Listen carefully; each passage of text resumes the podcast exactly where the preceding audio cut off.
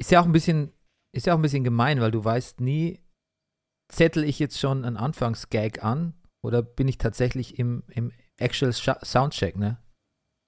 Ja, das ist natürlich diese Ungewissheit, in der ich mein ganzes Leben verbringe. Hm. So, ist die Kamera auf mich gerichtet oder nicht? Wird es gerade aufgenommen? Bin ich gerade live? Ist ja eh. Ja, denkt schon. Das denke ich ab dem Moment, wo ich aufwache. Ja. Also du bist quasi die, die, die,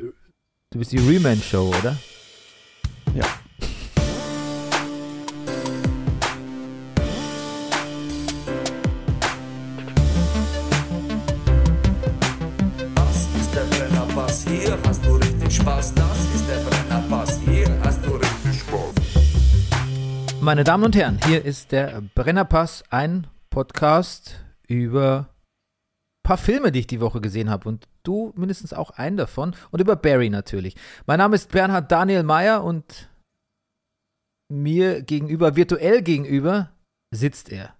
Er ist der letzte Hugenotte, er ist der Manifest Actor, er ist der Mann, der Barfußschuhe gesellschaftsfähig gemacht hat, der laut Sekundärliteratur lustigste Mann im Internet, der Carsharing Connoisseur, der aktuelle Guinness-Buch-Rekordhalter im Grüßen der Nachbarschaft, das Phantom der Distel und übrigens auch, es ist das vorletzte Mal, dass ich diese Auflistung hervorragender Eigenschaften von dir so zelebrieren werde, weil nach der Sommerpause überlege ich mir was ganz anderes.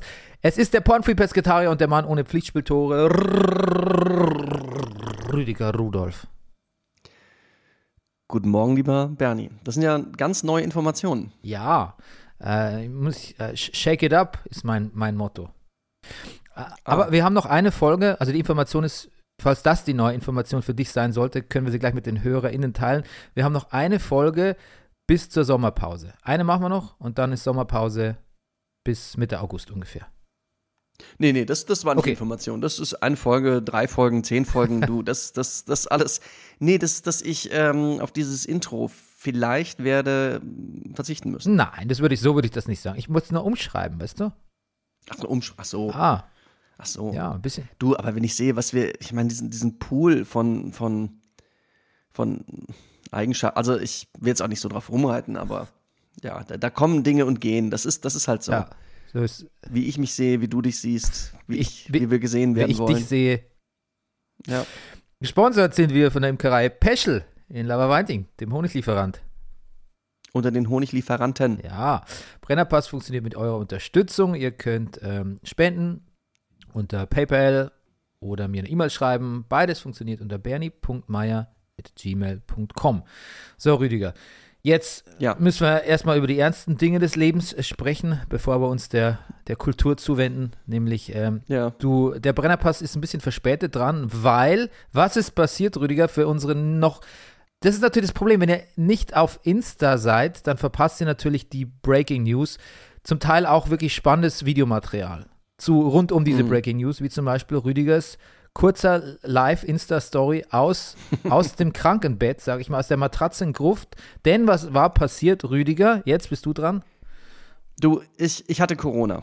Und ich meine, ich wäre nicht Teil des Brennerpass, wenn mein Corona nicht auch mit Kultur zu tun gehabt hätte. Ja. Also ich hatte Corona, meine, meine Frau war letzte Woche hier auf dem, ähm, hat sich wahrscheinlich geholt auf dem Tempelhof Festival.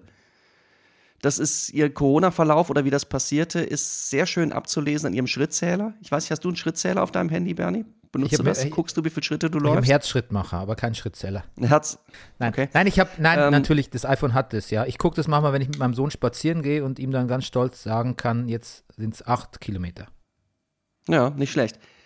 Ähm, das, das, war ganz schön zu beobachten. Ich glaube, am, am Freitagabend ging das los. Da war sie auf dem Festival, hat getanzt zu Florence and the Machine. Du erinnerst dich vielleicht, in äh, Berliner, auf Berliner Seismographen wurde ein Erdbebenwerte gemessen, als Florence gespielt hat. Ja, da hatte sie sage und schreibe 21.450 Schritte. Ja, am nächsten Tag war sie im Moshpit bei Idols, da hatte sie immer noch 16.800 äh, Schritte. Ähm, dann am Sonntag ist sie vor den sehr betrunkenen Strokes äh, sozusagen weggelaufen mit 17.216 Schritten. Montag dachte sie dann schon, oh, mir geht's nicht so gut. Dann waren dann 2800 Schritte. Dienstag war shit, ich glaube, ich habe Corona. Das waren noch 170 Schritte in der Wohnung. Dann Mittwoch war sie dann bei sechs Schritten angelangt. Hm. Ja, so ähnlich war das bei mir auch. Alles mit zwei Tage Verzögerung. Nur, dass du nicht, du warst nicht auf dem Festival, oder? Ich war nicht am Festival. Nein, nein, ich, äh, ich kenne nur meine Frau. Hm. Du kannst also, äh, die Strokes waren betrunken, sagst du? Ja, also Gabi mag die Strokes durchaus ganz gerne. Sie hatte aber den Eindruck, dass der Sänger äh, da dann doch, also der hat sich auch zwischendurch hingelegt und hat gesagt, weckt mich, wenn es vorbei ist. Mhm. Das ist natürlich irgendwie auch vielleicht lustig, vielleicht aber auch einfach nur sehr Ich betrunken. finde es sehr lustig. Ja. Ich, ich habe auch, also ich war früher, ich mag's immer, mag die, mag die Band immer noch sehr, sehr gern. Die Strokes waren eine meiner absoluten Lieblingsbands. Früher sind es eigentlich jetzt noch so. Und ich habe auch etliche Konzerte von ihnen gesehen und hingelegt hat, der, ha- haben die sich nie, aber die waren immer sehr eigen, muss man sagen. Die haben Mhm. immer toll gespielt, aber die waren immer schon sehr eigen, auch in ihrer Ansprache. Manchmal waren sie super herzlich, manchmal haben sie überhaupt nichts gesagt, manchmal kamen sie super zu spät, manchmal haben sie früher aufgehört. Also immer sehr eigen auf jeden Fall. Mhm. Ja, also Gabi meinte beobachtet zu haben, dass er hat, er hat wohl sehr viel geredet diesmal zwischendurch. Sehr viel, sehr lang, sehr ausufernd. Es war so, also die Musiker waren schon sehr, sehr, sehr lange bereit, die Kollegen, Bandkollegen weiterzuspielen.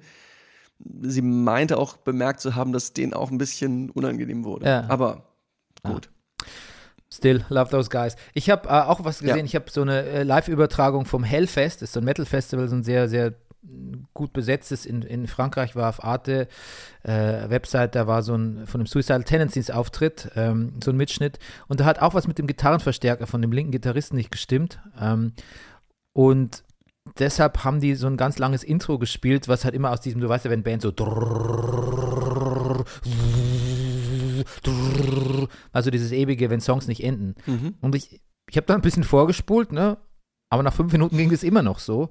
Und man sieht dann schon Oh. so, wenn die Bandmitglieder sich so anlächeln, so, jetzt wird es langsam ein bisschen lang und auch für uns unangenehm. Genau. Das, ähm, da hat jemand auch, wie sagt man, hat man, hat man früher gesagt, Zeit geschunden, ne? Ja. Hm. Aber jetzt geht's dir besser? Es, es geht besser, ja. Ich, ich teste stramm positiv, aber ähm, es geht besser. Ich bin schnell so schlappi, so, so habe ich ja schon gesagt, kleine Handlungen im Haushalt führen zu längeren Aufenthalten auf dem Sofa. Ja. Dann habe ich gesagt, geht mir genauso, Mhm. auch als gesunder. Findest du wahrscheinlich, fandest du höhnisch, aber ähm, ich fand's lustig. Nein, nein, nein. Höhnisch, nein, fand ich das nicht. Ich fand bemerkenswert, dass du meinen meinen Stiftung Warntest-Ausflug, ähm, wo ich mich erkundigt habe nach Sonnenschutzfolien und Ventilatoren, dass du mich da schon in die Ecke drängst, der äh, Klimahysteriker, ja, der, die, die, also, was, wie hast, was hast du geschrieben? Ähm, Dystopiker habe ich geschrieben. Dystopiker, Ja. richtig, das war's. Ja, da wollte ich dich halt ein bisschen Ja. aufziehen, weil ich weiß, dass das so, weil ich weiß, dass das dann, äh, ähm, das ist eine, da, da kann man nicht treffen, da. Da möchte, Ja, das stimmt. Ich bin, ich, ich, also mir macht das so, die, die Zunahme der Hitze und die Zunahme der Trockenheit macht mir, macht mir, schlägt mir richtig aufs Gemüt. ja. Und ich staune immer, wenn, da gehörst du jetzt nicht, aber so, ich, manchmal fährt man auch so durch die, also wenn, wenn Leute das noch gar nicht so wahrnehmen, dann staune ich immer ein bisschen. Ja, na was ich, ich nehme eine Menge wahr. Ähm, ich äh, verhindere nur, also ich versuche zu verhindern, dass es mir aufs Gemüt schlägt, weil ehrlich gesagt, ähm, mir, ist, mir schlägt sehr viel aufs Gemüt. Mir ist die letzten Jahre auch sehr viel aufs Gemüt geschlagen. Und nur weil ich manche Dinge ähm, ein bisschen versuche auszublenden, um einen schönen Tag zu haben, heißt es nicht, dass ich sie nicht wahrnehme oder nicht sogar Ja, was ja. dagegen unternehme, weißt du? Aber äh, es hilft ja niemandem, wenn ich die ganze Zeit deprimiert bin. Und deshalb äh, wirkt es vielleicht manchmal so, als würde ich manche Sachen ausblenden oder wenn ich auch mal sage, ich lese ein paar Tage keine Nachrichten. Aber ähm, ich glaube, wenn meine Mental Health okay ist, dann äh, profitieren auch andere Leute davon, behaupte ich jetzt mal. Ne? Mindestens meine Familie. Vielleicht auch du. Vielleicht auch, genau, bestimmt. Genau. Und ähm, ja, Ja. so ein bisschen, so ein bisschen Dooms, Doomscrolling, Shaming, das, das kann man schon mal machen, finde ich. Wieso Doomscrolling jetzt? Naja, Doomscrolling, weißt du, was Doomscrolling ist? Naja, wenn man so, so Auf der Suche nach, kein Ende findet Nee. und vor dem Recht und weiter scrollt auf Social Media immer weiter, immer weiter seinem sein Welt, So. ja, immer weiter sein Weltbild bestätigt findet, dass eh alles, dass, Ja. dass wir eh in Endtimes legen. Weißt du? So. Ach so. Ja. Du meinst, ach so, okay. Ja, Gut. das heißt, also wenn du den genauen, die, die genaue Definition ist das exzessive Konsumieren negativer Nachrichten im Internet. Ja, das, ach, du, dafür reicht mir auch der Tagesspiegel. Ja, niemand beschränkt. Das hat nicht gesagt, dass sich das nicht nur auf, kann sich auf nur auf eine Website Ja, ja. beschränken. Kann sich auch, auch auf die DPA-News beschränken. Aber gut. Ähm, wir wollen, ähm, ja, können wir überhaupt, kann ich überhaupt einen, einen guten Übergang bringen jetzt? Kann ich, äh, kann ich Hoffnung verbreiten? Hm, lass mal überlegen, warte mal. Noch nicht an der Stelle, aber vielleicht, vielleicht später. Ähm, genau. Weiß nicht, ob du gehört hast, äh, Joker, einer der Filme, den wir nicht besonders gut fanden, ne? Todd Nein. Phillips Joker. Ja. Ähm, Wird es einen Teil 2 geben? Haben wir da nicht schon letzte Woche drüber geschimpft? Ja, aber jetzt, pass auf. Ähm, Jetzt, gibt's, jetzt kriegen wir noch mehr Fu ja, Futter. Todd Phillips hat gesagt, was er machen möchte für Teil 2 oder machen wird, ist A, Lady Gaga spielt mit. Das ist. B, Das, B, Lady Gaga spielt. Harley Quinn.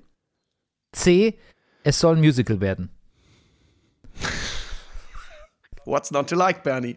Entschuldigung, muss man echt sagen, also von einem Film, wo nie, garantiert niemand aus unserer Bubble einen zweiten Teil hätte sehen wollen, ähm, hat er jetzt erreicht mit diesen drei Infos, dass wir zumindest alle sagen, okay, inter interesting. Interesting. Also, sagen wir mal so, ich finde, Harley Quinn hatte schon eine ganz hervorragende Darstellerin. Ähm, trotzdem sehe ich Gaga natürlich auch immer gerne.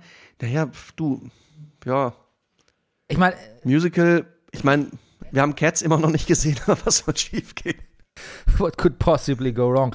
Ich meine, mit einem Move, aber das ist interessant von Todd Phillips, mit einem Move, mit einem Move, einem Tweet oder was es war, sich quasi komplett mit der Fanbase des ersten Films zu versauen, die auch dafür gesorgt hat, dass es zu einem der erfolgreichsten Filme des letzten Jahrzehnts wurde. Das ist kein Witz, ich habe nochmal nachgeschaut. Äh, und mit dem, mit, Siehst du, und sich aber mit dem Ja. nächsten Move eine komplett neue Zielgruppe zu erschließen, ne? hm. Und hast du auch gehört, dass es äh, jetzt dauert ja nur noch, glaube ich, anderthalb, zwei Monate, bis ähm, House of Dragons äh, anläuft, ne? Das äh, Game of Ja. Thrones Spin-off.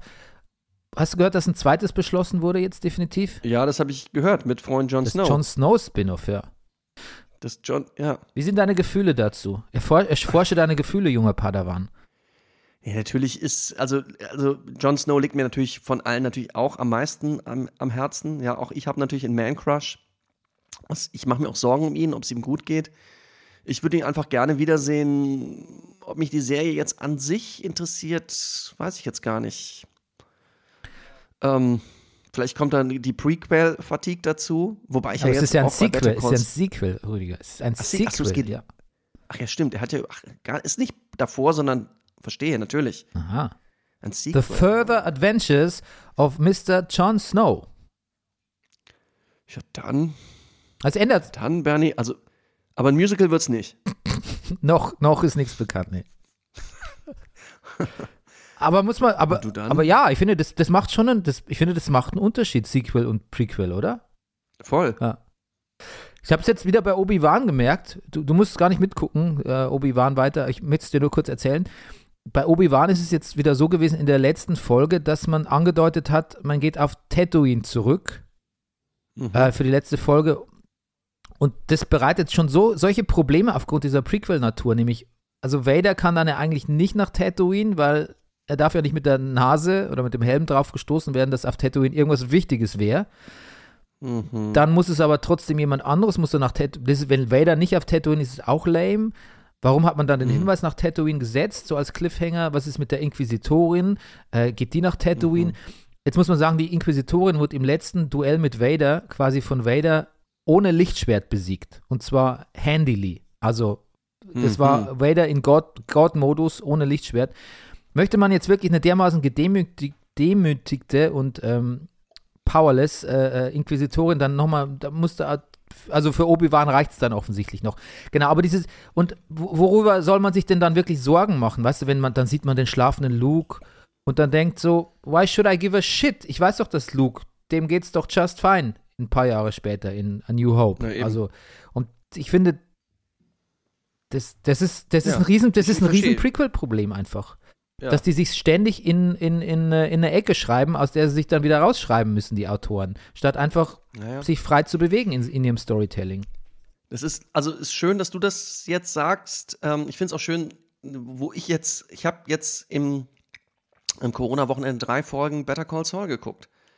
Und mache gerade meinen Frieden mit Prequels, weil es auch wirklich so schön ist, wie du mir das auch beschrieben hast. Das stimmt so, dass, dass, dass Saul auch noch ein anderer ist als der, den ich kennenlerne in Breaking Bad. Es ist so wunderbar zu sehen, wo die ganzen Figuren, die, wir, die ich dann in Breaking Bad kennengelernt habe, plötzlich auftauchen. So, das, das, das macht schon Spaß. Aber das ist natürlich, ja. Better Call Saul ist ein bisschen eine Ausnahme, weil die wollten, letztlich wollten sie ein Prequel machen, es sollte eine Sitcom werden, 30 Minuten, ein bisschen lustiger, ein bisschen so, so mhm. Rechts, Rechtsverdreher, hat man früher gesagt. Ähm, aber da, dann haben sie ganz viel Gefallen gefunden an den Figuren und an der Backstory und haben das so vertieft und haben eigentlich, ich würde sagen, bis jetzt völlig vergessen, eigentlich so richtig zu Breaking Bad aufzuschließen. In manchen Aspekten, in manchen, in manchen ja. schon. Also, und das, das macht, das macht. Ich bin ja sowieso überrascht, wie, wie sehr das abgeht. Also, ich, ich habe du hast mir so gesagt, naja, wir lernen ihn kennen und es wird ganz viel Zeit für Character Building und sonst was. Und ich habe gedacht, dass ich viel, viel, viel, viel mehr Gerichtssaalszenen sehe. Das ist schon in den ersten drei Folgen, die ich jetzt gesehen habe, dass, dass, dass da richtig viel passiert. So, das, das habe ich gar nicht so erwartet. Es ist auch vier Staffeln, es ist auch quasi, oder es ist eigentlich fast die ganze Serie lang immer auch die, die Mike und Jimmy Show. Also ich weiß nicht, ob Mike schon vorkam, aber ab da, wo er vorkommt, ja, ja. Mike Ehrentraut, ne? Ähm, mhm. Privatermittler, der. Als, als er ist, ja, ja, er ist, er ist doch Pförtner ja, auf dem Gerichtsparkplatz. Ja, genau, Privatermittler, Pförtner, Handlanger, Mafia-Handlanger der Herzen. Ähm, es ist quasi immer auch seine Show und über ihn wusste man ja nur, nun wirklich sehr wenig. Also, das mhm. ist ein, nicht alle Prequels sind schlecht. Gut gemachte Prequels sind gut gemachte Filme oder Serien, keine Frage. Ich sag nur, dass diese Prequels, diese Prequel-Haftigkeit hat einfach Probleme im, im, im Storytelling verursacht, die vielleicht nicht mhm. sein müssten, wenn ich nicht ein Prequel machen würde. That being said, ähm, nächste Woche Obi-Wan-Finale. Ähm, ich äh, hoffe, die fahren da nochmal gut auf, selbst wenn es auf Tatooine mal wieder spielen sollte. Und äh, man munkelt schon, dass es so erfolgreich war, dass sie über die zweite Staffel nachdenken. Jetzt fragt man sich, wie viel kann der gute Ewan McGregor noch erleben, bis er dann endlich Sir Alec Guinness sein darf. Hm. Ähm, ja, wir werden sehen. Ich ich finde, es arbeiten sehr viele talentierte Leute mit an Obi-Wan. Ich gucke mir immer an, oft mal, wer die ähm, wer die, die Folgen schreibt und so. Äh, unter anderem, glaube ich, was die Woche der, der, was nicht der Autor von Ratatouille auch, ein, einer meiner Lieblings-Pixar-Filme. Ähm, aber es ist immer, ist es, es ist immer ein bisschen schludrig. Es sind immer so riesen Plotlöcher drin. Es ist so, als würde man seine eigene Story nicht ganz ernst nehmen oder man hätte nur so eine halbe Story gehabt und hätte jetzt versucht, man muss es auf sechs Folgen ausdehnen. Also so ganz. Hm. Ich, ich bin immer noch im Star Wars, in der Star Wars Begeisterung, aber ich äh, ich muss schon sagen, das, das ginge besser. Hm. Es ginge also besser. Also ich, ich bin ausgestiegen, ich, mich, ich habe es nicht vermisst. Lustig, ähm, dass du ähm, sagst Ratatouille, Autor. Haben wir schon mal über Ratatouille geredet? Nee. Ich mag Ratatouille auch gerne. Ja. Es gibt etwas, wo es Ratatouille, wo ich, wo ich, wo ich, wo ich wirklich aussteigen möchte. Dieses, das ganze Ding, dass die Ratte auf dem Kopf sitzt und an den Haaren zieht und seine Arme bewegen sich finde ich ein bit of a stretch. das, also, das, er kochen lernt von der Ratte dadurch, dass sie an seinen Haaren zieht, Bernie. Denk mal drüber nach. Das ist doch ein Quatsch. Ich, und ich bin, ich bin ja, mache ja auch viel Quatsch mit. Wir werden über großen Quatsch, den ich gerne mitmache, noch im Zusammenhang mit anderen Filmen vielleicht heute reden. Aber das ist doch ein Blödsinn. Ja. It's a stretch, ne, sagst du. Mhm. mhm. Ja, ähm. Also, und das finde ich, das sieht man auch bei Obi-Wan. Na gut. Ich, ich, ich ja, denke mal, du, du denk mal aber das ist interessant. Das ist natürlich, äh, alle reden drüber, also das, das überrascht mich jetzt nicht, dass Obi-Wan so erfolgreich ist. Was mich diese Woche, was ich gesehen habe, ein bisschen betrübt gemacht hat, ist, als ich gesehen habe, wie vergleichsweise unerfolgreich Miss Marvel ist. Ist es so? Ja. Miss Marvel, also eingestiegen. Die ganzen großen Marvel-Serien, Disney, irgendwas steigen gerne mal mit, ich weiß nicht, Zahlen über 1,5 Millionen oder was war das? Ich, siehst du, ich weiß den. Also es ist die Hälfte weniger Zuschauer. Die Hälfte weniger Zuschauer als, als fast alle anderen großen Marvel-Serien ist Miss Marvel. Ja, du meinst aber nicht, äh, The Marvelous Miss Maisel, ne? Nein. Okay, gut. den, den mhm. Witz hatte ich in der Hinterhand. Mhm. Okay. Nee, klar. Ähm, was habe ich google gerade und hier steht, Mrs. Marvel's premiere episode was viewed by over 70, 70 775,000 US households and showed genau. massive popularity among younger and more diverse audiences. Und bei denen. Okay, deshalb wird es wohl hoffentlich weitergehen. Aber die anderen haben alle weit über eine Million. Alle so 1,5, 1,6, also das Doppelte. Ja, okay, aber ähm, ich glaube, dass da, dadurch, dass es sich an jüngere und diversere Publikum ja. richtet, wird es hier in dem Artikel von, ähm, den ich gerade lese, als, als großer Erfolg äh, äh eingeschätzt. Okay, na, das ist doch schön. Oh, das ist doch fein. Okay, äh, ich wollte nur sagen, ein Nachtrag noch zu ähm, Ratatouille. Der Grim Eater ist ein Meme geworden. Kennst du den, dieser, dieser unfassbar kritische Restaurant? Dieser Restaurantkritiker. Das finde ich super, dass der Grim Eater heißt mit Spitznamen. okay, ja, dann sind wir eh schon bei Mrs. Marvel. Dann, dann lass uns, äh, bei Miss Marvel. Ähm, lass uns darüber reden. Du hast die zweite Folge noch nicht gesehen, oder? Die zweite habe ich leider noch nicht gesehen, weil ich in der Tat, ich habe die erste mit meinem Sohnemann geguckt und er hat gesagt, er möchte unbedingt, dass ähm, die Frau Tochter war die Tage nicht da, dass sie die erste Folge nachholt und dass wir dann gemeinsam die zweite, also dass wir dann gemeinsam weitergucken, weil wir reden hier von einem zehnjährigen jungen Mann, es ihm ausgezeichnet gefallen hat. Ja, ja, ist interessant. Meinem Sohn hat es auch gefallen, der ist äh, elf und äh, ich habe mich mhm. auch gewundert, weil der mit so Mädchenkram nichts anfangen kann in der Regel. Sage ich einfach so, nicht weil er ein Mädchen nicht mag, aber er ist halt einfach, hat einmal spezielle Interessen und die sind eher jungsorientiert. Und er hat gesagt, mhm. es ist super gemacht, es ist lustig. Ähm, ich glaube, er hat auf, er war auch aufmerksam, was diese ähm, und empfänglich für die für die muslimischen und die pakistanischen, äh, also Traditionen irgendwie. Und ich, das, Folge 2 ist nochmal ein Stück besser. Bei Folge 1 war ich mir noch nicht so sicher.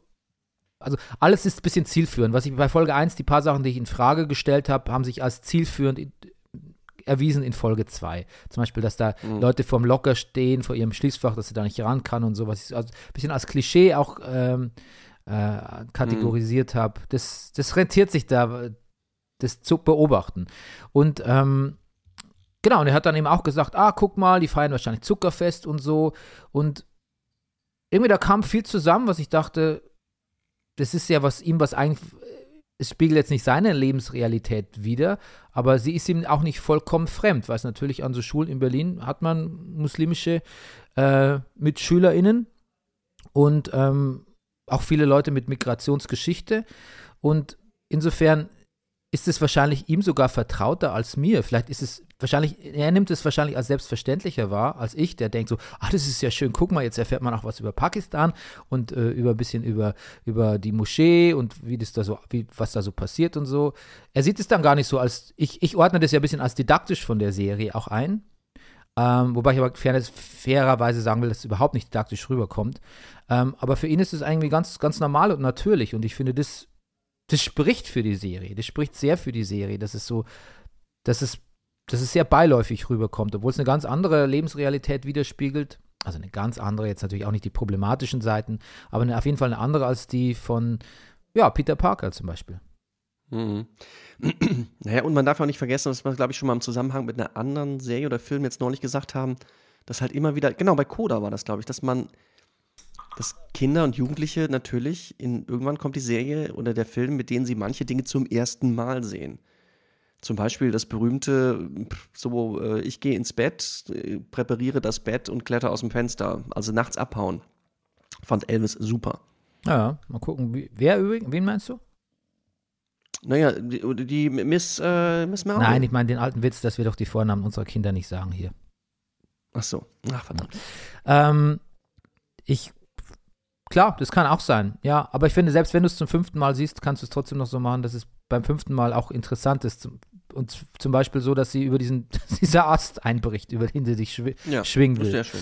Ähm, nee, ich bin echt. Und mal, Mädchenkram, du meinst so, dass dieses, dieses sich anziehen als Avenger oder, oder was? Nee, dass es einfach um Mädchen geht.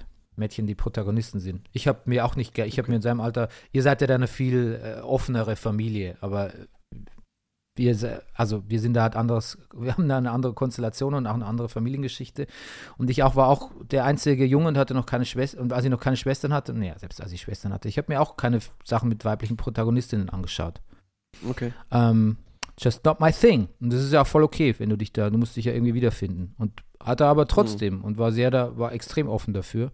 Und ähm, das zeigt ja dann auch, wie gut ja, glaube ich, wie, wie, wie, sympathisch und glaubwürdig die, die Figuren dann auch gezeichnet sind. Ja.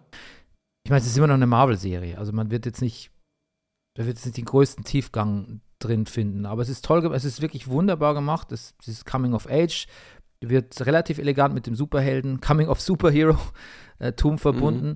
Und ähm, zum Beispiel diese Damage Control Behörde, äh, das hast du noch nicht gesehen in der zweiten Staffel, die da auch gucken, wo sind da Superhelden, was können wir unternehmen.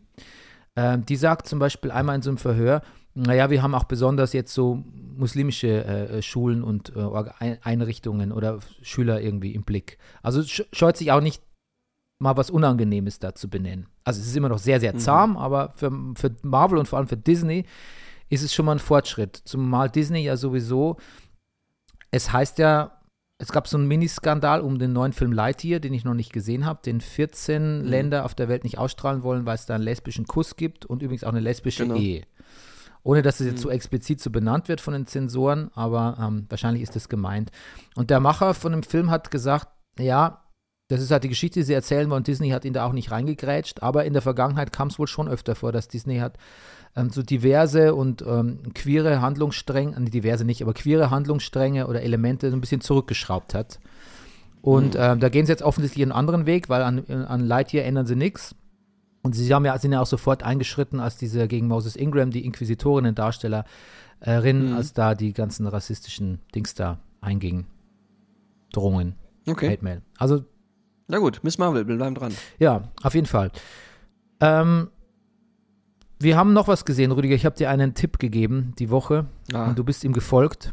Und äh, ja. ich bin auch nur aufgrund. Du, das ging ja auch schnell, Bernie. Ja. Das ging ja auch. Weißt du, es gibt ja so Tipps. Manchmal schickst du was am, am Vorabend. Denk, ja, komm, das gucke ich jetzt auch schnell. Da können wir morgen schön drüber reden. Ja, drei Stunden, fünf Minuten Bollywood, überhaupt kein Ding. Alter Schwede, ja. Du, ich, aber ich war auch. Ich wusste nicht, wie lange der Film dauert und war, war ja. dann überrascht, als ich die, dann habe ich gesehen, naja, okay, da guckst du jetzt mal rein, ne? so für Recherche, aber dann guckst du nicht zu Ende. Drei Stunden hast du jetzt wirklich nicht Zeit. Aber die sind schnell vergangen, finde ich. Ja, voll. Und ich sag dir was, du hast natürlich, du hast offene Türen bei mir eingerannt. Du hattest das schon mal die Woche gesagt, wenn du Lust hast. RRR, das habe ich mir natürlich als Rüdiger Rudolf gut gemerkt. Ja. Ähm, oder eben, ich habe, ne, also auf jeden Fall habe ich äh, Netflix-Trailer gesehen und habe nur die Einführung unserer beiden Hauptfiguren, Ram und Bem. Wie heißt der? Bisha? Bem. Beam. Beam, ja genau, Beam. Ja. Äh, gesehen, also sozusagen die Szene, wie er einen festnimmt in einer großen Menschenhorde und mit dem Tiger. Ähm, und dachte, was ist denn das, du lieber Himmel? Ich glaube, das möchte ich gucken, aber ich habe das noch nicht zusammengebracht gehabt. Ah. Ich habe irgendwo war der Titel nicht eingeblendet. Können wir mal kurz was zu dem Film sagen? Also er heißt RRR. Ähm, ja. Es ist ein kein Bollywood-Film, es ist ein Tollywood-Film, weil er im ah. Original, also was du jetzt gesehen hast auf Netflix, war die Hindi-Variante, die Variante in Hindi, aber eigentlich die Originalsprache mhm. ist Telugu. Einer, ein ah. anderer indischer Dialekt. Da gibt es ja 1200 verschiedene indische Dialekte, gibt es da ja. Also kein Witz. Ähm, aber Telugu ist auch einer, der in den Regionen, ich glaube, die heißen Andhra Pradesh und Telangan gesprochen wird. Und okay. ähm, deshalb nennt man das telugische Kino auch Tollywood. Okay. Statt Bollywood, wegen dem T. T. Ja. Genau. Und ähm, das ist wohl einer der teuersten, aber auch gleichzeitig der erfolgreichsten Filme Indiens ever. Mhm. Und mhm. es geht um die Biografie, also es ist quasi eine fiktive Verknüpfung der Biografien zweier Widerstandskämpfer gegen die britische Besatzung. Mhm. Äh, vom Zweiten Weltkrieg noch. Ähm, also vor der Teilung. Und ähm, man hat daraus halt eine Mischung gemacht aus Komödie, Drama, Actionfilm, im Prinzip und Musical, im Prinzip das, was auch Bollywood-Filme halt auch sind. Mhm. Und ähm, die Hauptdarsteller, ich habe mir das natürlich aufgeschrieben, weil das konnte ich mir nicht unbedingt merken. Ähm, Ram, Ram Charan mhm. ähm, ist, glaube ich, Moment, jetzt muss ich mal gucken. Ja, genau. Ram Charan heißt der Schauspieler und der spielt den äh, Raju, heißt er, glaube ich. Und der andere, äh, der Bem spielt, der heißt äh, Ramau Rao Jr. Ähm, hm. Also, I gave it a try. Ist wahrscheinlich wahrscheinlich verbesserungswürdig, was ich versucht habe mit meinem non-existing Indisch-Kenntnissen. Aber ähm, die spielen zwei Typen, wo ich auf der einen Seite sagen wollte, naja, die sehen schon wirklich auch sehr gut aus und muskulös und sehr, sehr charming und die können alles und so. Aber dann ist es toll, wie, wie vulnerabel die auch dargestellt werden, oder? Ja, die sind auch, also auch, die, das ist irgendwie glatt und, und Musical und poliert und sowas, aber die sind nochmal anders als. Es, es, es, es, es guckt sich einfach ganz anders als, als ein Hollywood-Film oder auch ein europäischer Film. So, wie die spielen. Ich, ich, ich liebe ja auch schon dieses, dieses, die, auch gerade der Biene wird manchmal so unsicher. Der wird manchmal so in, in Gegenwart der, dieser britischen Frau oder sowas, wird er so, ja, warum hebe ich das jetzt hervor? Es ist so, die, die Spielweise ist einfach eine andere. Bollywood und, und, Tolly, und Tollywood auch haben einfach eine andere Spielweise und trotz ist extrem unterhaltsam, so das, das zu gucken. Es ist so ein bisschen, es ist ein bisschen drüber, das ist so, Mama, wenn du zum Beispiel einen koreanischen Film siehst und denkst so, so verhalten sich doch Leute nicht in echt. Aber es ist halt eine Spielweise, ja. Es ist eine bewusste, Entsch mhm. bewusste Entscheidung und innerhalb dieser Spielweise kannst du dann deine Emotionen oder das, was du sehen willst in der Figur, dir dann rausholen. Aber du musst dich natürlich zuerst auf die Spielweise eingelassen haben. Aber das, mhm. das fällt da, finde ich, sehr leicht. Ich bin, ich bin ja. sehr begeistert von der Musik. Ähm, ich, diese, es gibt eine lange Tanz, einen langen Tanzbattle in dem Film, der dauert, glaube ich, fünf Minuten. Das ist für mich bisher die Filmszene des Jahres oder ich muss sagen, die, die mich am allerglücklichsten gemacht hat. Ähm, ja, ich finde, die beiden Jungs, die treiben Bromance, das ist Next Level. Das ist ne also ne ja, genau. Das ist, wie die sich lieben, wie die gemeinsam Sport machen, wie die zusammen tanzen, wie die, wie die miteinander sind, Bernie. Ich, ich, ich, ich, ich habe dir schon Bilder geschickt aus dem Film, sagt, das könnten wir sein, aber du willst ja nicht. also das ist, es ist, ähm, die sind schon sehr süß miteinander. Ja, Mann. Und das, ja. Naja, und dass das auch nochmal so, so einen Twist kriegt später, die Beziehung. Also es ist, ähm, ist sehr schön. Mehr wollte ich gar nicht sagen. Ich wollte nur sagen, so, weißt du, Rüdiger, das, so stelle ich mir Freundschaften vor. Ich glaube, ja. wenn es mehr solche Jungsfreundschaften gäbe, auch im Alter noch, wo man so viel Zeit miteinander verbringt, irgendwie, ähm, ich glaube, Be Beziehungen werden, würden was von ihrem, von ihrem Drama und ihrem, also die Mann-Frau oder sagen wir mal diese sexuellen Beziehungen, ja, müssen ja auch nicht, die anderen, die Paarbeziehungen, die, die, die würden was von ihrem, von ihrem Drama verlieren, glaube ich, wenn es mehr so, wenn es mehr von so, wenn es mehr davon gäbe. Ja. Äh, das, das, das ist noch eine Podcast-Folge für sich, Bernd. Ja. Also ich vermisse sowas sehr. Sowas gab es halt einfach sehr an der Schule, äh, dann an der Uni, vielleicht noch so ein bisschen danach, wenn man so die, die, Musik gemacht hat mit Anfang 20 oder so. Aber dann war das irgendwie weg, weil dann sind die Leute auch beschäftigt, weißt du, mit ihren Familien oder mit ihren Karrieren oder sonst was. Und irgendwie oh. verschwindet es dann. Und ich, ich vermisse es sehr. Mein, es vergeht kaum ein Tag, wo ich nicht so eine Art von engen, engen Freundschaften hinterher traue irgendwie. So. Häng, ich hänge da sehr dran irgendwie. Ja, das ist, also ich meine, wenn du jetzt sagst, wieso, du hast doch mich, Bernie Meier. Ja, ich, also es liegt mir auf der Zunge, aber ich weiß auch, dass die Hörer das alle gerade denken. Ja, das stimmt natürlich auch, aber wir haben natürlich, ja, wir, wir haben Verpflichtungen, Familie etc. Es ist nicht mehr in dieser Enge, das ist da gar nicht mehr nachvollziehbar, das ist gar nicht mehr logistisch gar nicht, äh, gar nicht stemmbar. Weißt du, du kannst nicht den ganzen, kannst nicht jeden Tag drei Stunden miteinander oder länger rumhängen, jeden Tag ausgehen oder ähm, tanzen. Tanzen zum Beispiel gemeinsam Kniebeugen auf einem freien Feld machen. Hm. Ginge natürlich, Klimmzüge an Bäumen. Ginge natürlich schon, wenn man sich ein bisschen mehr Mühe gibt, vielleicht. Würdest du, wärst du eigentlich diejenige, der auf dem Pferd reitet oder auf dem Motorrad fährt? Na, ich habe große Angst vor Motorrädern. Ich würd, und ich habe das Gefühl, ich komme gut ah. mit Pferden klar. Also würde ich reiten.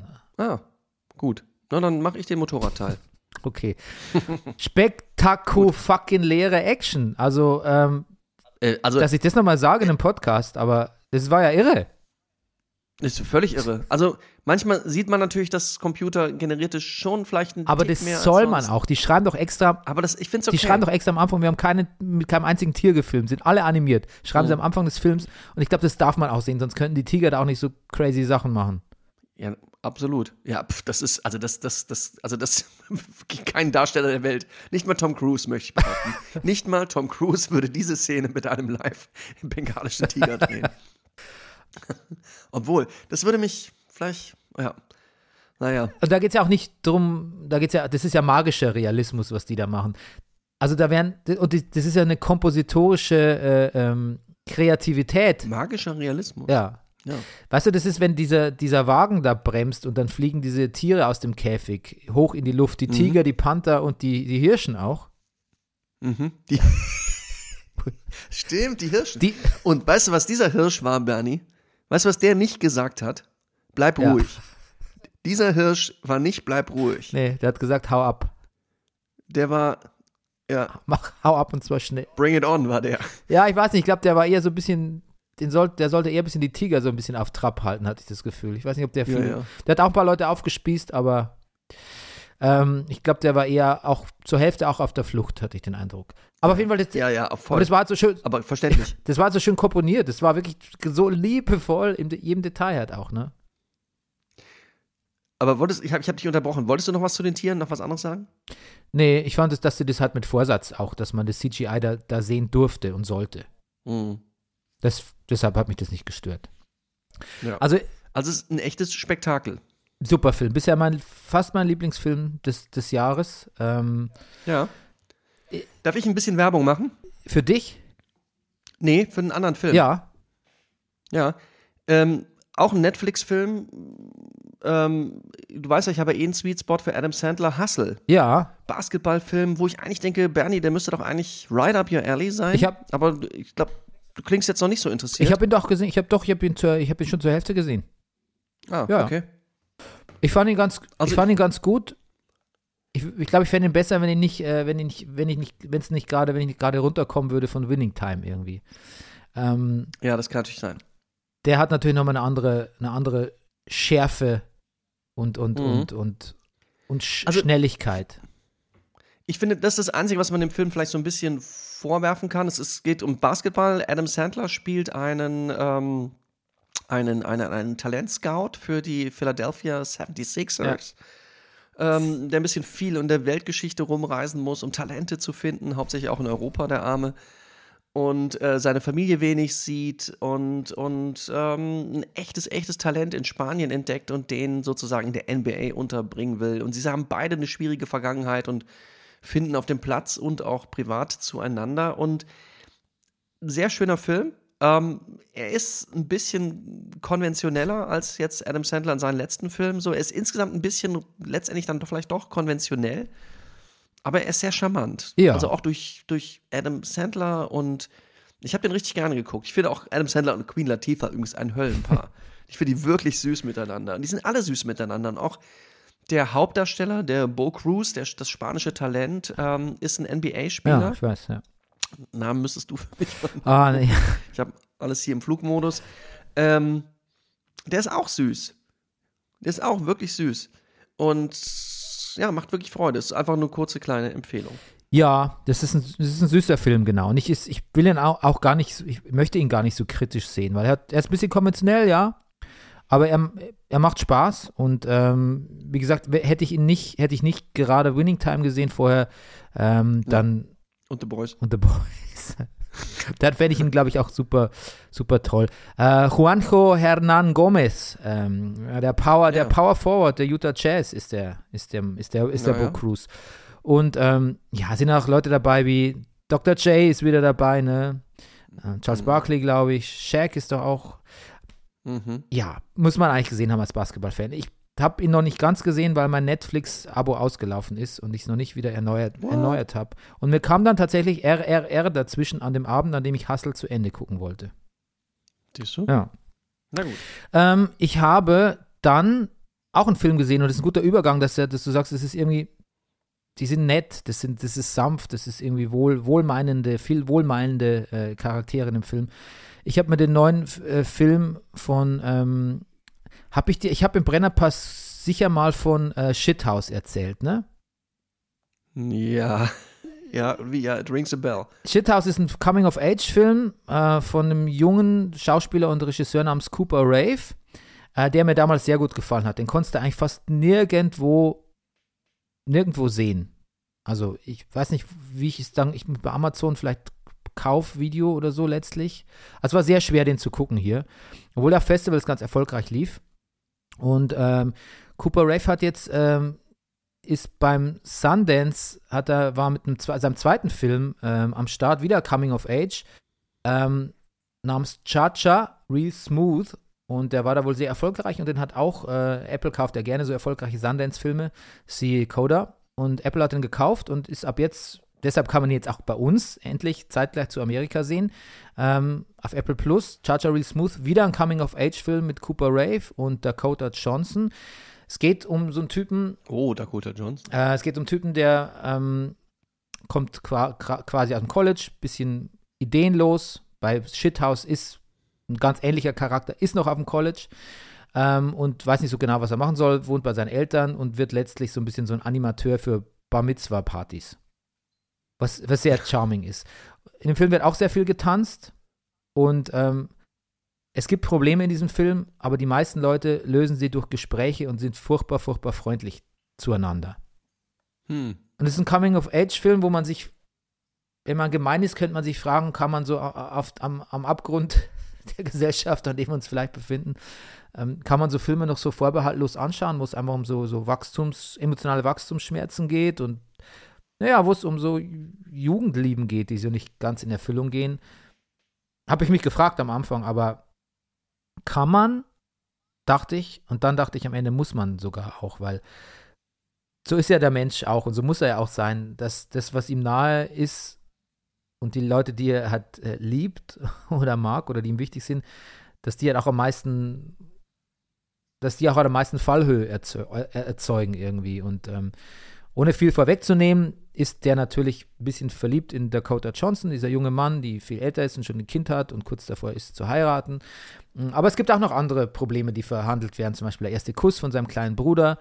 Und naja, was man halt so macht, wenn man vom College kommt und ähm, die Freundin ist in Barcelona, macht ihr, ihr Studienjahr in Barcelona und ähm, selber arbeitet man in einem Fastfood-Laden. Also alles so ein bisschen herkömmlich, würde man vielleicht sagen, wenn ich dir jetzt einfach nur so erzähle, aber wenn du es siehst, es ist, es ist mit sehr viel Liebe gemacht. Und es ist sehr, es ist, es ist alles, es ist Coming of Age, es ist ein bisschen lustig, es läuft irgendwie so schöne Indie-Musik dabei. Aber es ist nicht, es ist nicht zynisch. Es ist überhaupt nicht zynisch und es ist auch nicht so, es ist nicht slapsticky, es ist alles ganz, es ist, Rüdiger, es ist mhm. zart. Ein mhm. zarter Film. Tender. Und ja, und Dakota Johnson, die, die finde ich ja eh, die finde ich ja eh ganz toll. Aber, ach, mm. Entschuldigung, was, was die da wieder runterspielt, das ist, einfach, ist so eine unglaublich gute Schauspielerin. Mhm. Ähm, ja. Sag noch einmal den Titel bitte. Cha-Cha, also wie der Tanz. Cha-Cha. Cha-Cha. Ja. Real Smooth. Cha-Cha Real Smooth. Ja. Das ist auch ein schöner Titel. Das ist, also es ist wirklich ein wunderbarer Film. Und den kannst du auch mit der ganzen Familie anschauen, glaube ich. Und okay. was mir auch gefällt natürlich als äh, Patch, Patchworker ist, das hat einfach in vielen Filmen, auch in dem letzten Roland Emmerich-Film, das hat einfach Patchwork-Familien, einfach so. das ist halt jetzt die Normalität, ne? Das ist schon irgendwie beruhigend, weil wenn du so wie ich vom katholischen Land kommst ja. und äh, dann denkst so, ja, hier Patchwork-Familie, geschiedener Mann, etc., etc., man fühlt sich immer ein bisschen schlecht mit, mit so einer mhm. Historie, wenn man aus meiner Generation und aus meiner Bildungs- äh, und, und Religionsecke kommt. Aber irgendwie ist das, für mich ist es tatsächlich, für mich ist es echt immer tröstlich, sowas zu sehen dass das ganz mhm. normal ist auch ne? und immer normaler wird und auch die Probleme gezeigt werden, aber es auch oft gut wird in Filmen und so. Ich mag das gerne. Mhm. Macht was Schönes mit mir.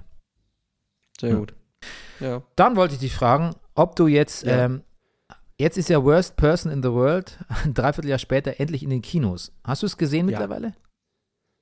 Nein, ich, ähm, es ist gerade angelaufen. Nee, ich habe es noch nicht gesehen. Nein. Ja, okay, gut.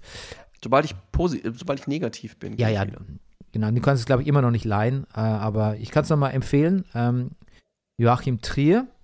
Ich habe übrigens nochmal in der, in der, äh, in der Betonung, Hörer, der Max Trapp und sein äh, norwegischer Freund äh, Paul hat uns doch mal äh, eine mhm. Sprachmessage geschickt, wie man das ausspricht. Und da möchte ich extra nochmal, habe ich extra nochmal nachgeschaut. Renate Reinsve heißt die Hauptdarstellerin.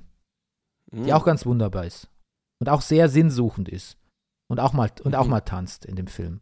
Also ein mhm. guter, ein bisschen, bisschen schnippischerer und dramatischerer, aber ein bisschen artverwandt auch mit Cha-Cha Real Smooth.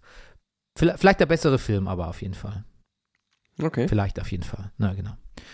Ähm, ja, das würde ich dir nochmal ans Herz legen. Und äh, wenn du, wenn du eh, wenn du viel Zeit hast fürs Kino jetzt dann in den Sommerferien, vielleicht läuft auch Everything Everywhere All at Once noch. Das ist nämlich einer der erfolgreichsten Indie-Filme, glaube ich, auch des Jahrzehnts oder aller Zeiten. Der hat, du, ich höre immer mal wieder Leute, die ganz, ganz, ganz begeistert sind. Der hat richtig, richtig Kohle gemacht. Ich fand ihn auch sehr gut. Ja. Ähm, ja.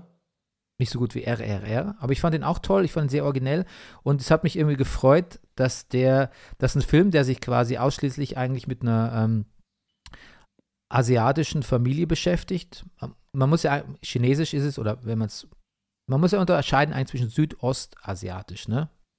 Wenn man von Mhm. sowas spricht, dass der auch ähm, so einen Mainstream-Erfolg hat und ähm, ich glaube, der hat einfach sehr viele, sehr viele, äh, wie sagt man, Asia, am, amerikanisch, African, Asian Americans in die Kinos äh, gebracht und die, dann wurde es aber da zu einem, zu einem USA-weiten Phänomen, der Film. Es freut mich sehr, dass der so, so erfolgreich äh, wurde.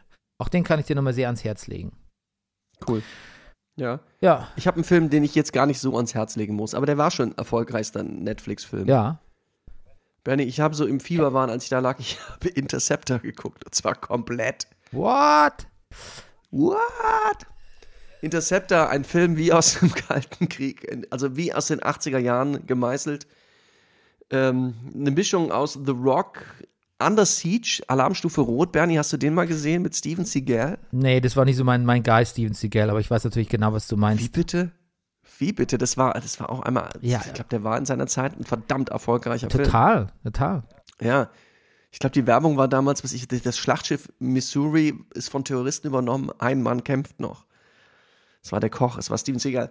Ja, und, ähm, und, und, und Die Hard so ein bisschen. Also einer gegen die anderen bösen Terroristen ist auf einer Plattform irgendwo im Meer mit sogenannten Interceptor-Raketen, die sozusagen Amerikas letzter Schutzschild sind. Also wunderbar aktueller Film im Falle eines äh, Angriffs äh, mit Nuklearraketen, zu dem es natürlich auch im Laufe des Films kommt. Das kann man, glaube ich, sagen, ohne zu spoilen. Und ähm, das Modernste an diesem Film, an diesem sehr, sehr unmodernen Film, das mit Abstand modernste daran ist, ähm, dass der Held in diesem Fall nicht äh, ein, ein Mann ist, sondern eine Frau. Es ist Elsa äh, Pataki. Pa Pataki, Ja. ne? Spricht, spricht man sie Pataki Ich glaube schon, ja. weil sie Spanierin. Ja, Pataki, okay. Die das äh, auch sehr, äh, auch körperlich, also die macht das alles sehr überzeugend und sehr gut. Aber insgesamt ist es irgendwie ein Spa Ich habe ihn weitergeguckt, aber es ist, also es ist jetzt wirklich ein vor Kli Klischees triefender Film. Es ist auch viele Szenen, sieht man einfach so und denkt, Leute, habt ihr jetzt euch nicht so eine Mühe gegeben. Die Kampfszenen ist sehr viel Mühe, aber so Szenen am Schluss, wo so aufgelöst wird im Krankenhaus und sowas, wo das wo ich denke, nee, so redet doch keine amerikanische Präsidentin, nee, das ist doch alles nicht, das ist doch alles ein Quatsch. So, aber naja, was, was, was soll ich hier blöd reden? Es ist äh, erfolgreichster Film auf Netflix gewesen eine Zeit lang. Also, ja. Wusstest du, dass die Pataki oder Pataki äh, mit Chris Hem- Hemsworth ver verheiratet ist? Ja, das habe ich dann gelesen. Das, ich bin auch, ich habe so ein bisschen schon sowas geahnt, weil Chris Hemsworth auch eine sehr schöne, muss man sagen, ist fast das Lustigste dran, Cameo-Rolle darin hat, ähm, in dem Film. Als, als ein Fernsehverkäufer irgendwo in so einer Art Mediamarkt, der das alles sozusagen live am Fernseher verfolgt, während bereits schreiend vor Angst vor dem Nuklearangriff seine komplette Kundschaft bereits den Laden verlassen hat, hängt er noch vor den Fernsehern und guckt seiner Frau im Grunde genommen zu, wie sie die Welt rettet. Das, das ist ganz nett. Hm. Ja, und die, die ist tatsächlich auch, die ist ähm, nicht so besonders viel jünger als äh, ich, die, die, El die gute Elsa. Nee, Das, ähm, nee, nee. Ich glaube, die ist 45. ja, das sieht man ihr nicht an, muss man sagen. Mhm. Hast du Spiderhead gesehen? Auch ein anderer Chris Hemsworth-Film noch äh, die Woche auf Netflix angelaufen. Nee, ich habe, ich, aber er hat mein Interesse geweckt. Hast du, hast du ihn gesehen? Nee, nee, nee. Ich, also, ja, ich, vielleicht gucke ich ihn noch. Soll nicht so super sein, aber ja. Können wir ja dann, wenn es soweit ist. Aber ähm, zum Abschluss der Sendung natürlich, wir haben es ja versprochen, wir nochmal die große Barry-Retrospektive nach äh, Staffel 3. Du hast jetzt zu Ende gesehen, ne? Ich habe es jetzt zu Ende gesehen, ja. Okay. Ich bin nur irritiert. The Boys, sagen wir nur ganz gut, Leute, guckt einfach The Boys. Fertig. Guckt The Boys. Ne, ich habe noch drei Anmerkungen zu The Boys. ah, okay. Ähm, ich dachte, wir machen nur Barry zuerst wegen alphabetisch. Ah, Barry zuerst. Okay, das klang jetzt wie das letzte. Das, okay. Also- nee, dann Barry bitte, ja. Genau. Also erstmal, du hast ja auch diese schöne Folge 6 gesehen, wo Barry Ja. zum einen, ich spoilere das jetzt mal nicht, ich sag aber nur, Barry auf einem Motorrad fährt.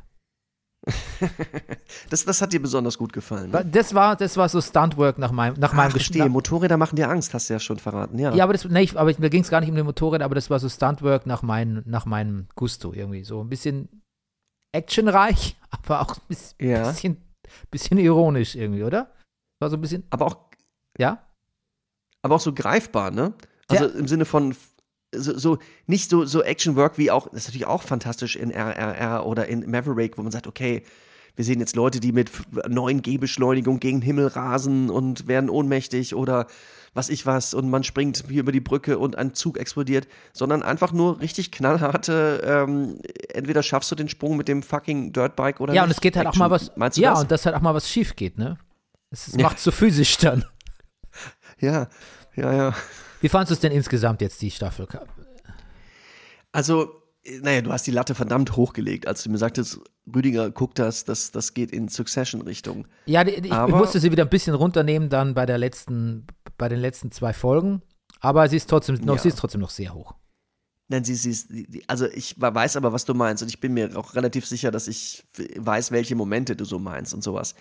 Ich, ich fand's, ich, ich fand's extrem stark. Ich finde, ich find's, auch- find's auch nochmal eine Steigerung gegenüber den ersten beiden Staffeln. Und die wäre auch nicht so gut, die dritte, wenn wir nicht die ersten beiden schon gehabt hätten und wir die Figuren schon richtig, richtig gut kennen. Aber wie sich alle Figuren im Grunde in dieser dritten Staffel nochmal so eine Schippe drauflegen und sich so Teil auch neu erfinden und wo sich immer mehr so dieses Thema rauskristallisiert, so dieses, diese Figur Barry, den wir kennengelernt haben, natürlich auch lieben und über ihn gelacht haben, aber wie furchtbar dieser Typ eigentlich ist und dieses Thema Schuld und Sühne und auch dieser, alle die neue Seiten zeigen und diesen No-Ho Hank und diese wunder, wunderbare Liebe von No-Ho Hank zu Christobal und was der auf sich nimmt und ich, ich könnte ich könnt nur schwärmen, Bernie. Ich finde es ganz wunderbar. Ich, also ich finde zum einen, meine Kritik bleibt bestehen, dass es nicht so ganz, dass er so ein bisschen viel, viel balanciert. Ne? Diese Handlung, Krimi-Handlung, Comedy, ähm, dieses Motiv von Schuld und Sühne, aber auch gleichzeitig ähm,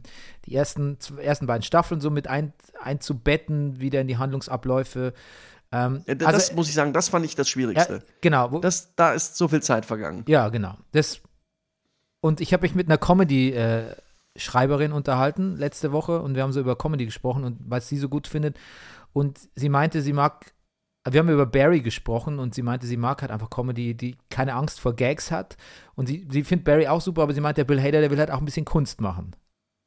Ja, ja, ja, voll. Genau, das, das, Voll. das stimmt schon. Das, das ist manchmal auch, das merkt man auch manchmal. Aber Ja, also spätestens am Strand. Ja. ja natürlich.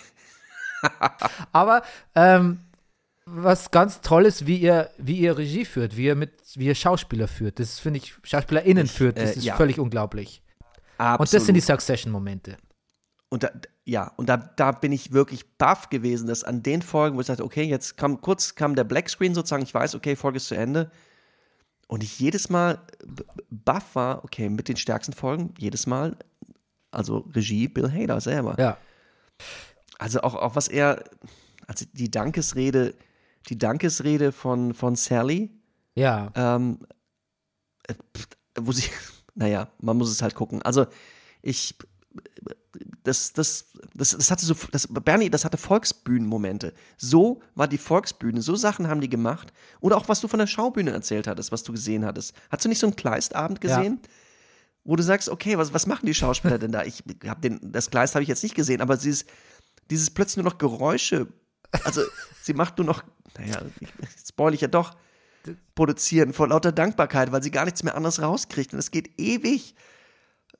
Wunderbar. Ja. Ich, ich liebe sowas. Ja, aber auch diese, naja, so ein bisschen dieses, man könnte ja denken, dass dieses Sezieren von Hollywood und Streaming und TV-Produktion, dass das so ein bisschen platt ist. Aber auch das macht er so, macht er da, er haut da brutal drauf, wo es sein muss. Zum Beispiel, wo einfach so Ja. dieser Witz mit, ja, der Algorithmus hat das irgendwie nicht verstanden, was du da gemacht hast, Ja. deine Serie. Da kann man so draufhauen, finde ich. Und dann anderes war aber ganz subtil, wie in dieser, wie dieser Rede zum Beispiel, die du gerade beschreibst, wo sie eigentlich was sagen will über ihre schwierige Kindheit, über ihre äh, ähm, äh, Misshandlungsvergangenheit. Aber dann ist sie eigentlich doch begeistert davon, dass sie auf Rotten Tomatoes irgendwie so gut ist. Und das ist auch, das ist authentisch und das darf sein und das darf alles, beides problematisch, wie es ist, in einer, in einer Rede zusammengefasst werden.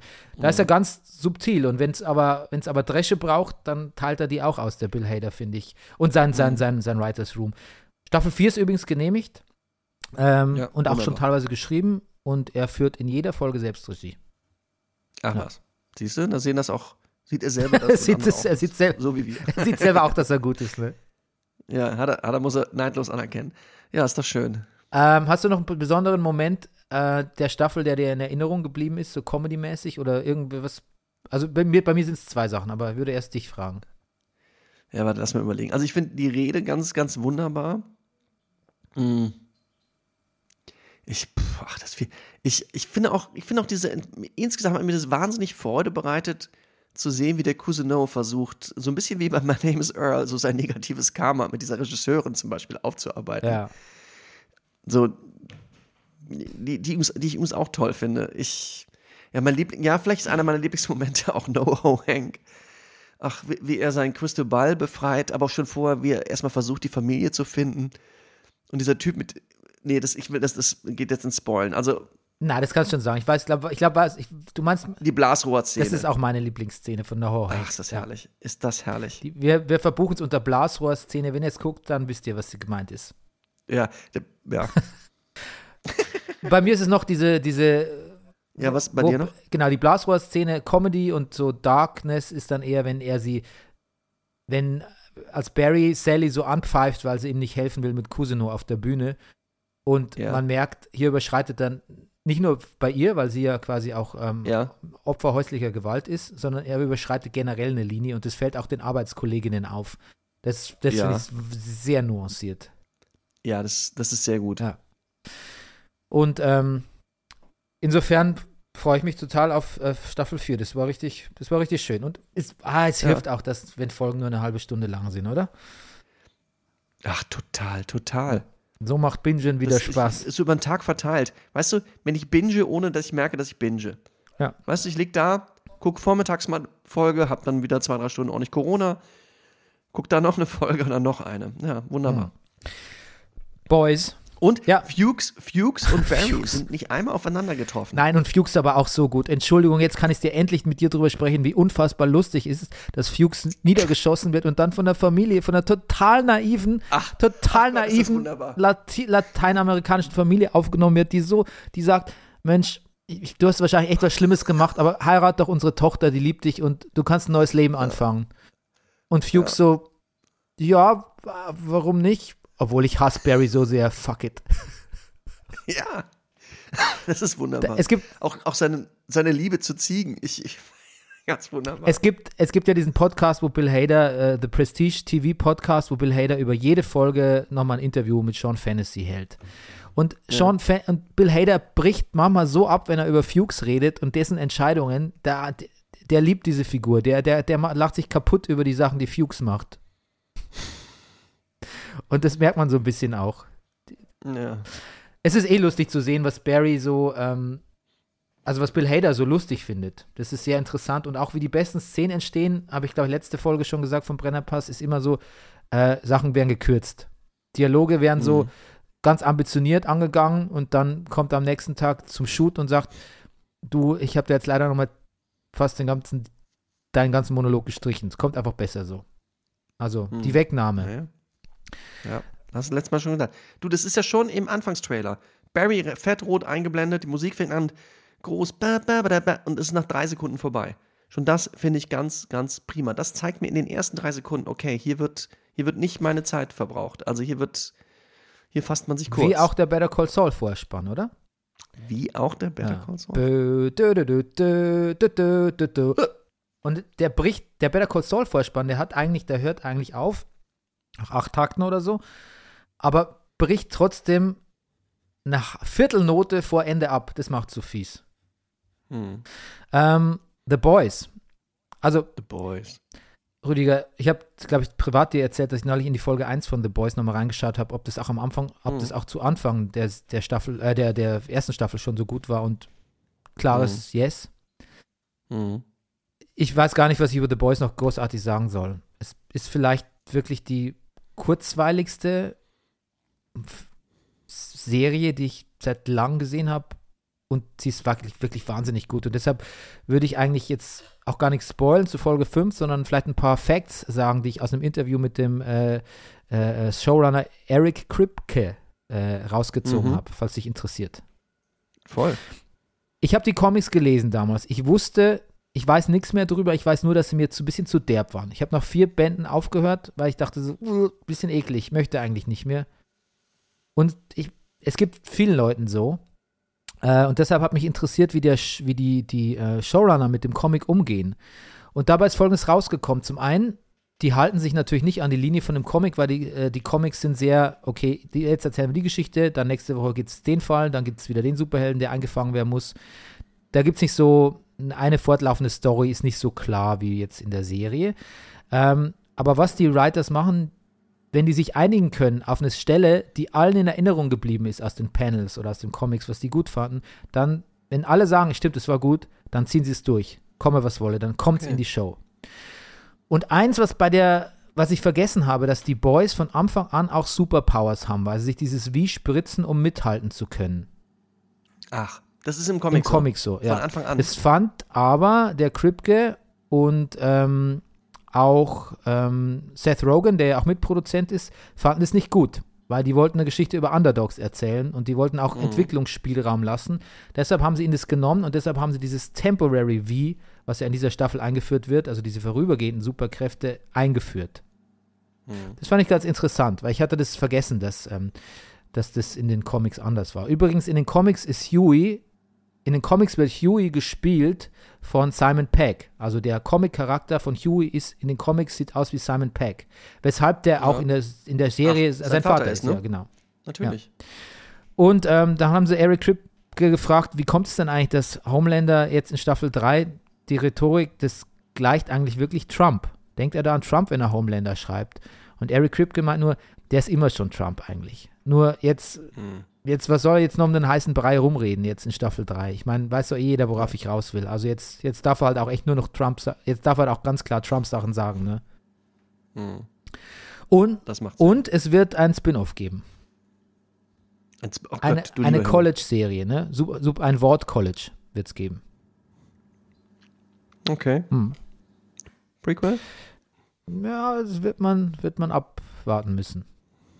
Aber auf jeden Fall haben wir jetzt die, haben wir jetzt schön die inhaltliche Klammer zwischen Prequels geschlossen hier für die, für die Show. Sehr gut.